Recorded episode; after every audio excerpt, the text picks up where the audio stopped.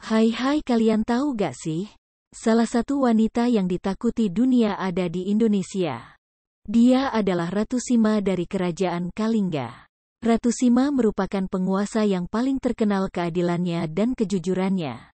Bergelar, Sri Maharani Mahisa Suramardini Keswara. Untuk menjaga agar kerajaannya aman, ia memastikan bahwa hukum diberlakukan secara adil tidak pandang bulu. Termasuk kepada anak-anaknya sekalipun. Di bawah pemerintahan Ratu Sima, Kerajaan Kalingga mencapai puncak kejayaan, setelah mengambil alih peran bandar perdagangan di pantai utara yang sebelumnya dikuasai oleh Kerajaan Tarumanegara.